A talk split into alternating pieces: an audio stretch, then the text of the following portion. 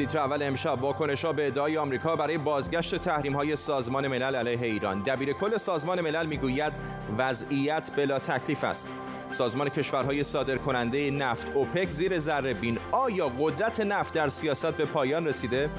و هفته مد لندن زیر سایه کووید 19 مدل ها و صنعت پوشاک چطور خود را با دوران کرونا وقف دادند؟ به تیتر اول خوش آمدید.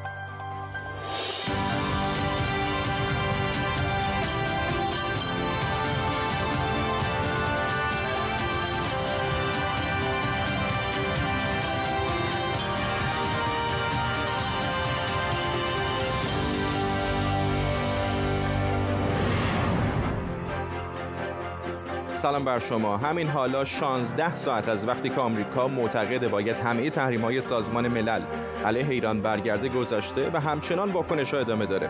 از مسئول سیاست خارجی اتحادیه اروپا گرفته تا حسن روحانی رئیس جمهوری ایران که در جلسه هیئت دولت گفته اگر آمریکا بخواد اقدام عملی کنه با پاسخ قاطع ایران روبرو میشه. اما از همه جالبتر واکنش رئیس سازمان ملل بوده. گوترش گفته درباره بازگشت تحریم ها عدم قطعیت یا بلا تکلیفی وجود داره. در طول نیم ساعت آینده به کمک خبرنگاران و کارشناسان این خبر و خبرهای دیگر رو دنبال می‌کنیم. اول از همه بریم سراغ همکارم آرش علایی در واشنگتن دی سی. آرش به نظر میاد که به جز دولت آمریکا مابقی اعضای شورای امنیت و خود ایران در واقع موافق نیستند با این تفسیری که ایالات متحده داره از فعال شدن مکانیزم ماشه. پاسخ آمریکایی‌ها چیه؟ فعلا مطبوعات آمریکا دارند این مسئله رو تحلیل می‌کنن. رویترز یک مقاله تحقیقی نوشته و با منابع مختلفی در دولت آمریکا و در دولت ایران صحبت کرده که هیچ کدومشون نخواستن نامشون فاشه به نقل از منبعی در کاخ سفید گفته احتمالا رئیس جمهوری آمریکا در طول چند ساعت آینده یا در طول چند روز آینده یک فرمان اجرایی رو امضا خواهد کرد که به موجب اون هر شرکت یا فرد حقیقی و حقوقی که حتی غیر از اینکه ملیت امریکایی داشته باشه با این تحریم ها در واقع همکاری نکنه و تحریم های ایران رو بشکنه مشمول تحریم های مستقیم ایالات متحده خواهد شد. کنار اون هم در کنار اون هم رویترز اشاره کرده که درست دو روز پیش شش سناتور جمهوری خواه آمریکایی نامه نوشته بودن به رئیس جمهوری آمریکا و ازش خواسته بودند که تمام تحریم ها رو بر کل در واقع سیستم بانکی ایران دوباره اعمال کنه. اون چیزی که این نامه نوشته بود گفته بود که 14 بانک و ارگانیزیشن ایرانی هنوز می‌تونن از سیستم سویفت استفاده کنن. بنابراین انتظار میره در طول چند ساعت آینده شاید حتی در امروز رئیس جمهوری آمریکا شاید یک و حتی دو فرمان اجرایی رو امضا کنه برای اینکه بخواد این تحریم هایی که الان میگن در واقع سیستم سنپ بک یا مکانیسم ماشه برگرده. ممنونم از تو آرش خبرنگار ما در واشنگتن دی سی. تصاویر زنده داریم از بیروت. مراسمی به یاد بود. انفجار تقریبا یک ماه و دو هفته پیش بیروت برگزار شده. به یاد دارید در روز 14 مرداد بود یا 4 اوت که انفجاری مهیب بندر بیروت رو به لرزه در آورد و بسیاری کشته و زخمی شدند. 250 خواننده از سراسر لبنان در این مراسم شرکت کردند و سی موزیسین معروف لبنانی هم هستند. اجازه بدید بخشی از این مراسم رو بشنویم.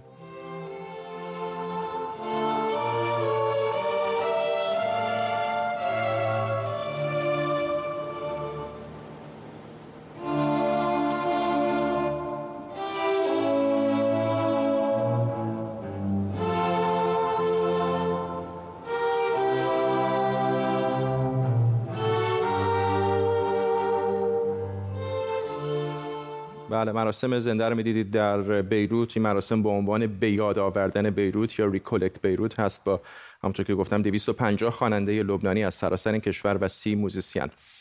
ادامه خبرها. با اینکه رئیس جمهوری آمریکا دستور منع فعالیت پیامرسان چینی ویچت رو داده بود. یک قاضی فدرال در کالیفرنیا دستور وزارت بازرگانی برای خارج کردن اون از اپستورها رو فعلا متوقف کرده و گفته این خلاف متمم اول قانون اساسی. متمم اول قانون اساسی آمریکا ضامن آزادی بیان و مذهب.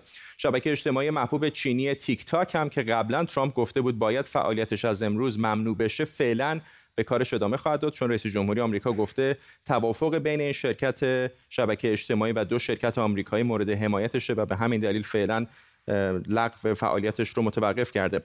آرش آرامش کارشناس امنیت ملی مهمان پای ثابت برنامه ما اینجا با ماست. آقای آرامش برای خیلی ها اصلا از اول عجیب بود که آیا ممکن هست در ایالات متحده آمریکا مهد آزادی بیان بیان و یک شبکه اجتماعی مثل تیک تاک رو در واقع متوقف بکنن یا block بکنن. الان این قاضی فدرال داره در واقع تایید و حرف اونهایی رو می‌زنه که همچین چیزی در آمریکا نباید ممکن باشه. من همونطور که قبلا به شما گفتم باید یک توضیح اخلاقی و قانونی بدم به خاطر اینکه دو نفر دو تا از کمپانی بزرگ اینجا که اپل و گوگل که توی app store شون یا گوگل پلیشون دیگه نیست مشتری ما هستن. به خاطر اینو بگم که وقت اختلاف و به قول معروف مشکل زینف بودن اینجا ایجاد نشه. این رو بگذاریم کنار و روی این پرونده ما کار کردیم در سابق.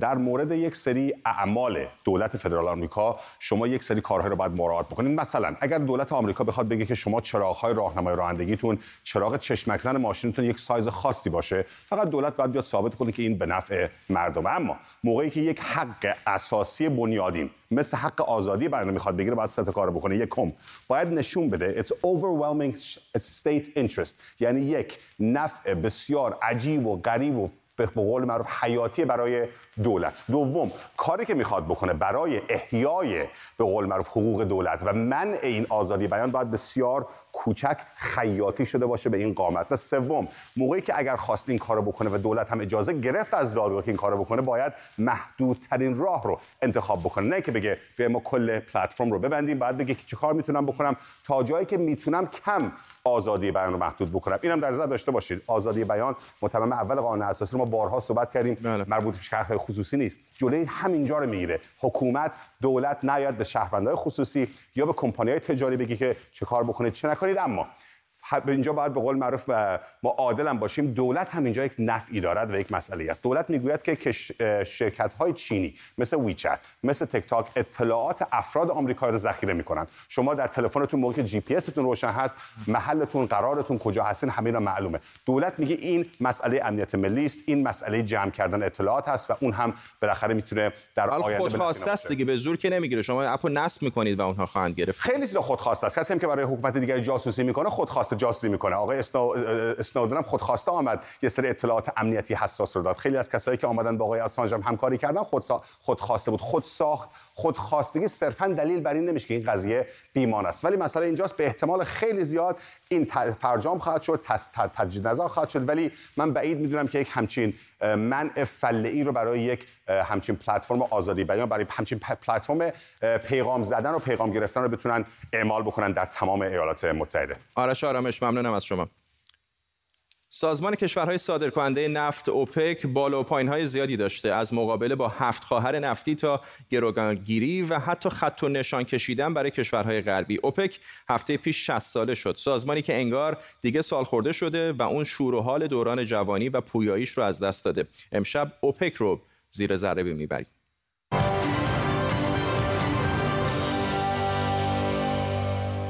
سیوم آذر 1354 گروهی شش نفره به رهبری کارلوس ملقب به شغال به ساختمان مرکزی سازمان اوپک در وین اتریش حمله می کنند و 71 نفر رو گروگان می گیرن از جمله رئیس سعودی وقت اوپک و جمشید آموزگار نخست وزیر ایران. بخشی از هدف گروگانگیری مسئله فلسطین بود. اما اینکه جلسه دوره سران اوپک برای این مقصود انتخاب شده بود شاید به علت اهمیت اون زمان نفت و تاثیر کشورهای تولید کننده اوپک به روی قیمت نفت بود. اما آیا اوپک حالا در 60 سالگی هم اهمیت اون موقع رو داره.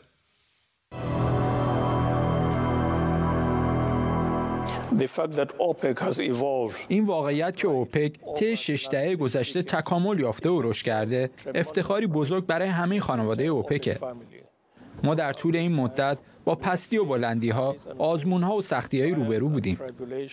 با این همه 60 سال بعد هنوز هستیم.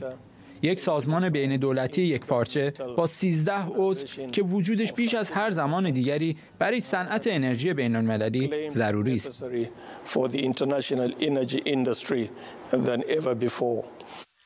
ایده اوپک از ونزوئلا میاد سال 1949 میلادی یا همون 1328 شمسی ونزوئلا رفت سراغ ایران، عربستان سعودی، کویت و عراق برای همکاری در حوزه صادرات نفت. می‌دونین که یک سال بعد صنعت نفت ایران ملی شد اما سال 1338 قضیه جدیتر شد. چرا؟ چون شرکت هایی که تولید نفت دستشون بود تصمیم گرفتن قیمت رو بیارن پایین. نتیجهش کاهش درآمد دولت‌های نفتی بود. این شرکت ها که به هفت خواهران نفتی معروف بودند به نسبت به همین قیمت نهایی هم مالیات و هم هم مالیات و هم سهم دولت ها رو می‌دادند. غیر از اتحاد جماهیر شوروی تجارت نفت در بقیه دنیا دست اینا بود. از تولید تا قیمت گذاری هفت شرکت رو اینجا می‌بینید. استاندارد اویل هم که به دو تکه مختلف تبدیل شد. بعد از سر و زدن ها و مشاوره ها بالاخره علیه خودسری های هفت خواهر نفتی شهریور 1339 کنفرانسی در بغداد تشکیل شد و این آغاز تاریخ اوپک بود یعنی سال 1960 کنفرانسی که با حضور پنج کشور بنیانگذار اوپک تشکیل شد ایران، عربستان، ونزوئلا، عراق و کویت.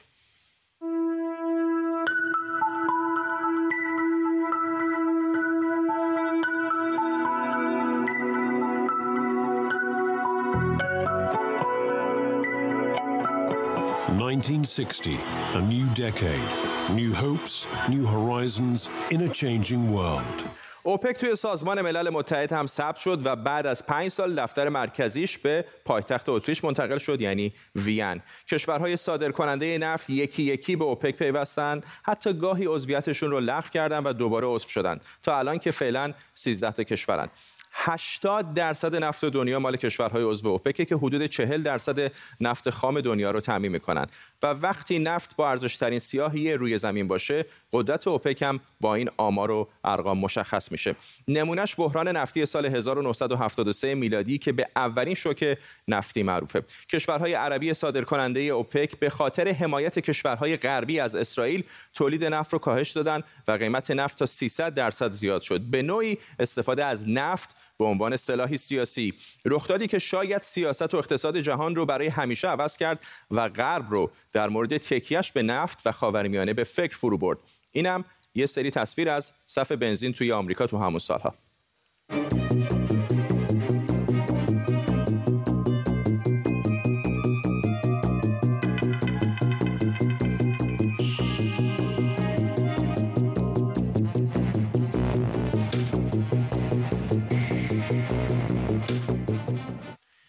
اما واقعا مسئله نیستش که اوپک چقدر تولید می‌کنه بلکه مهم اینه که چقدر صادر می‌کنه و صادرات با درخواست ربط مستقیم داره. این نمودار نشون میده که از سال 2017 درخواست برای نفت پایین اومده و پیش بینی میشه که این روند ادامه هم داشته باشه. تکنولوژی گرم شدن زمین و استفاده از انرژی های برگشت پذیر از علت های اصلی این قضیه هستند. از طرفی کشورهای دیگه هم خودشون به تولید کنندگان عمده تبدیل شدن و بخشی از مصرف داخلیشون رو خودشون تعمین می‌کنن. مثلا آمریکا که بزرگترین مصرف کننده نفته پارسال 96 درصد نیازش رو خودش تامین کرده.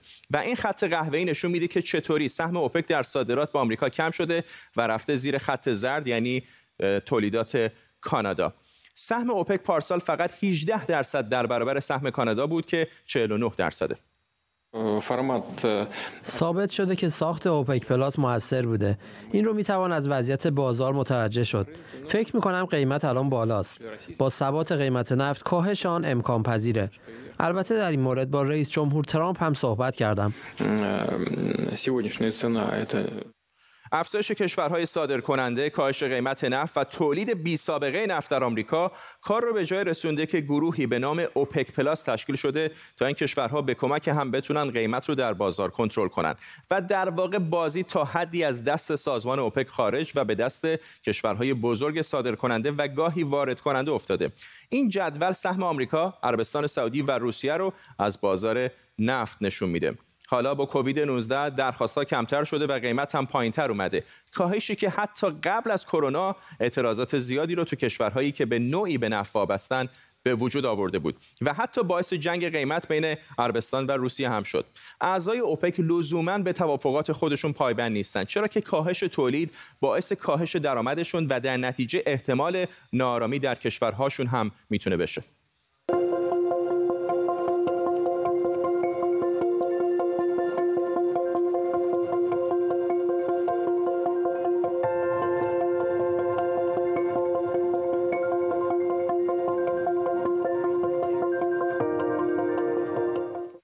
سازمان اوپک با دست داشتن 80 درصد ذخیره نفت دنیا هنوز منبع مهمی برای نفته. اما نفت به عنوان یک سلاح سیاسی در دست اوپک مثل کاردیه که طی این سالها کند و کندتر شده. امسال به خاطر کرونا حتی جشن تولدی برای اوپک 60 ساله در کار نیست. سازمانی که به نظر سال خورده تر و خمیده تر از یک سازمان 60 ساله میاد.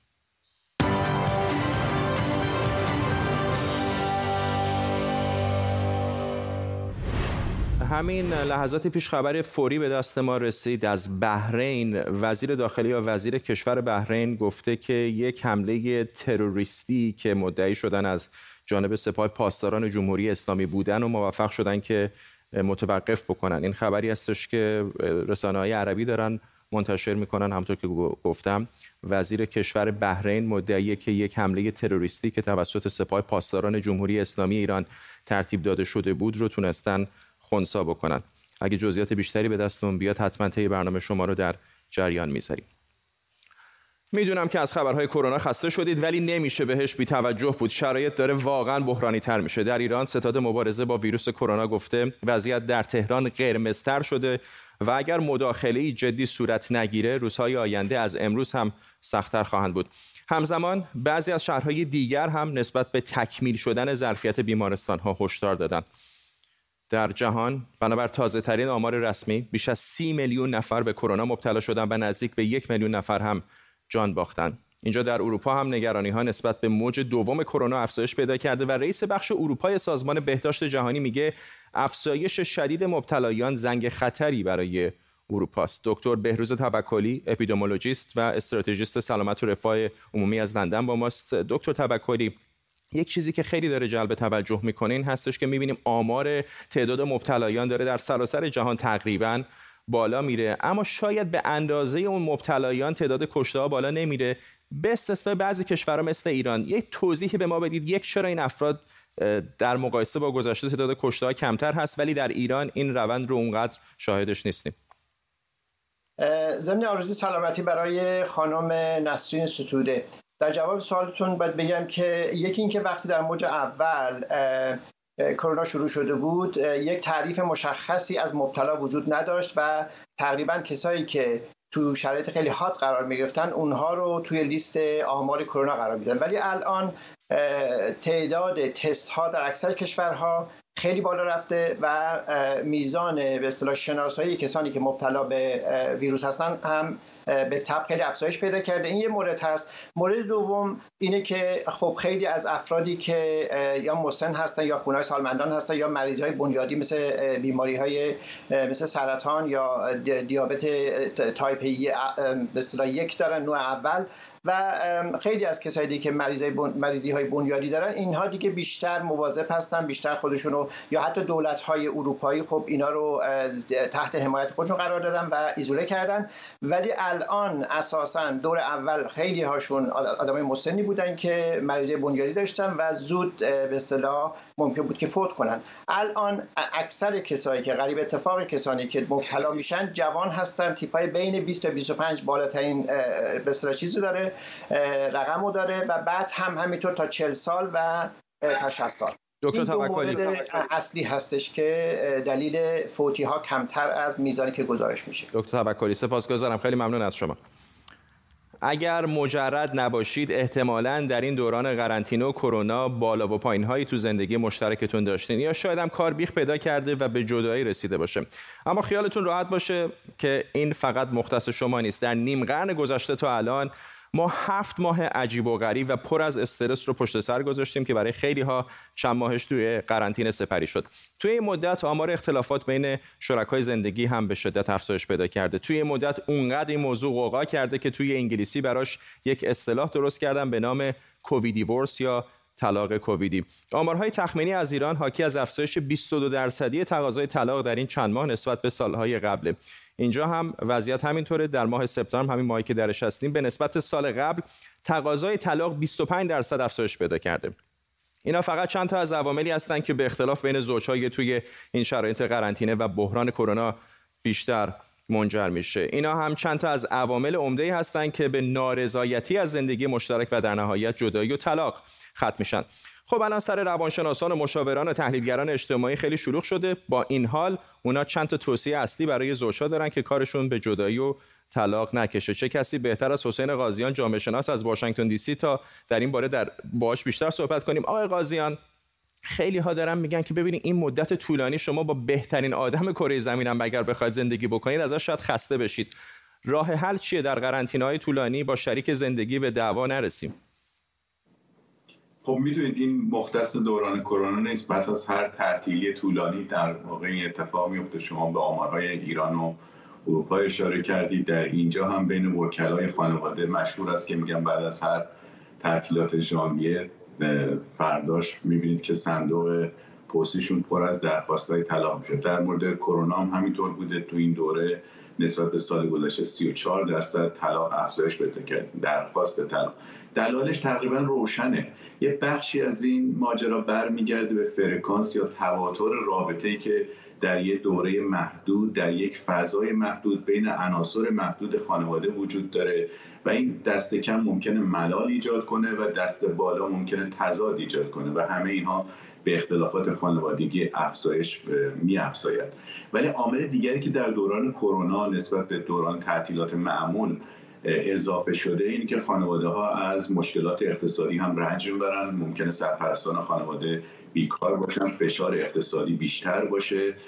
باید کار در خونه کنن. خود این تنش ایجاد می‌کنه. باید به مسائل تحصیلی و مراقبتی فرزندان رسیدگی کنن. این هم افزایش میده تنش ها رو. و کلا تنظیمات جدیدی در خانواده باید برقرار بشه که خود این تنظیمات جدید فی نفسه تنشزاست اضافه بر تکرار و تناوب و ملال آور شدن زندگی. همه اینها دست به دست هم میده و استراب رو هم افزایش میده و در نتیجه ممکنه تمایل به جدایی و طلاق هم افزایش پیدا بکنه. ممنونم. حسین قاضیان جامعه شناس از واشنگتن دی سی با ما. هفته مد لندن با وجود سختگیری ها و محدودیت های ناشی از بحران ویروس کرونا از جمعه شروع شده. برندهای حاضر در هفته مد لندن امسال از مجموعه هاشون به صورت مجازی و در مواردی البته به صورت حقیقی رونمایی می‌کنن. رضا ملکپور همکارم از محل معمول برگزاری هفته مد لندن با ماست. رضا پشت سرت خیلی جمعیتی نمی‌بینم. فرداد اول سلام می‌کنم. باید بگم که اینجا این ساختمونی رو که می‌بینیم باور نکردنی. ما هر سال میمدیم اینجا گزارش تهیه می‌کردیم و اینجا مملو از جمعیت بود. اینجا قلب تپنده صنعت مد بریتانیا به حساب میاد. چرا که هفته مد لندن دو بار در سال یک بار در شهریور ماه و یک بار در بهمن ماه در این منطقه در این ساختمان برگزار میشه. اینجا مملو از از طراحهای مد مدل‌های معروف و حتی بلاگرها و افراد تاثیرگذار در صنعت مد که میان چرخ این صنعت مد رو به حرکت در بیارن. به نظر میاد که خون در رگهای صنعت مد خشکیده ولی باید بگم که در اصل اینطوری نیست. فقط نبض اون کند شده. چرا؟ چون که در اصل این توی این هفته مد لندن برای این امسال که در اصل بهار و تابستان سال آینده رو شامل میشه 80 طراح مد دوباره شرکت کردن نذاشتن که این دچار وقفه بشه صنعت مد و ولی یک نکته ای که بسیار حائز اهمیت توی این دوران چون از این دوران هم صنعت مد هم مثل هر صنعت دیگه تحت تاثیر کووید قرار گرفته و اون رو بی تاثیر نموده و به شدت هم تحت تاثیر قرار گرفته. طراحهای مد اومدن برای اینکه بخوان کارشون رو ادامه بدن به این رو آوردن که کارهاشون رو و collection هاشون رو به صورت مجازی اجرا بکنن و و حتی اینکه چند تا فقط تعداد کمی از اونها به شوهای حضوری رو آوردن به خاطر محدودیت های کووید. ممنونم از تو رضا ملکپور همکارم از محل معمول برگزاری هفته مد لندن در مرکز لندن. اینجا در استودیو هم مهتاب جمالی طراح مد با ماست. خانم جمالی همکارم اشاره کرد بعضی از این مراسم ها رو حالا بدارن به صورت مجازی برگزار می‌کنن روی اینترنت ولی بالاخره طراحان مد باید این لباس رو به تن مدل تست بکنم باید آرایششون بکنن. چقدر سخت است در این شرایط کرونا که نمیشه خیلی نزدیک شد به مدل ها خب مسلما حتما ازشون تست می‌گیرن قبل از اینکه بخوان برن برای هر کاری و تعداد محدود می‌کنن. و صد درصد اشخاصی هم که می‌خوان بیان و شو رو تماشا کنن بسیار محدود شدن و بیشتر کارشون دیجیتالی انجام میدن. حتی فیلم درست می‌کنن. خیلی کوتاه اگر بفرمایید رو کار خود شما مستقیما مثلا چه تأثیری گذاشته کرونا؟ ما تمام کارمون رو کاملا به صورت آنلاین انجام میدیم. یعنی اصلا به هیچ وجه نمیایم با هیچ کس رو در رو بخوایم کارمون انجام بدیم. چه مشتری چه مدل که بیشتر هم کار ولی در تعداد مدل ها و مشتری ها تاثیر گذاشته آیا؟ تعداد مشتری ها البته چیزی بهتون میگم به حالت سورپرایزی یه جوری بیشتر شده فقط به خاطر اینکه آنلاین و تلفنی انجام میدن کارشون ولی برای مدل ها 100 درصد. اصلا همه چی خیلی آرومتر شده و مسلما روی اقتصاد دنیا تاثیر خیلی بدی داشته و مردم نمی‌تونن به راحتی هزینه کنن و توان ندارن. بستگی به اون کمپانی داره که به چه سبکی کار می‌کنه خیلی ممنونم از شما. مهتاب جمالی طراح مد اینجا در استودیو با ما. به این ترتیب ما هم می‌رسیم به پایان تیتر اول امشب. تا فردا و یک تیتر اول دیگه. بدرود.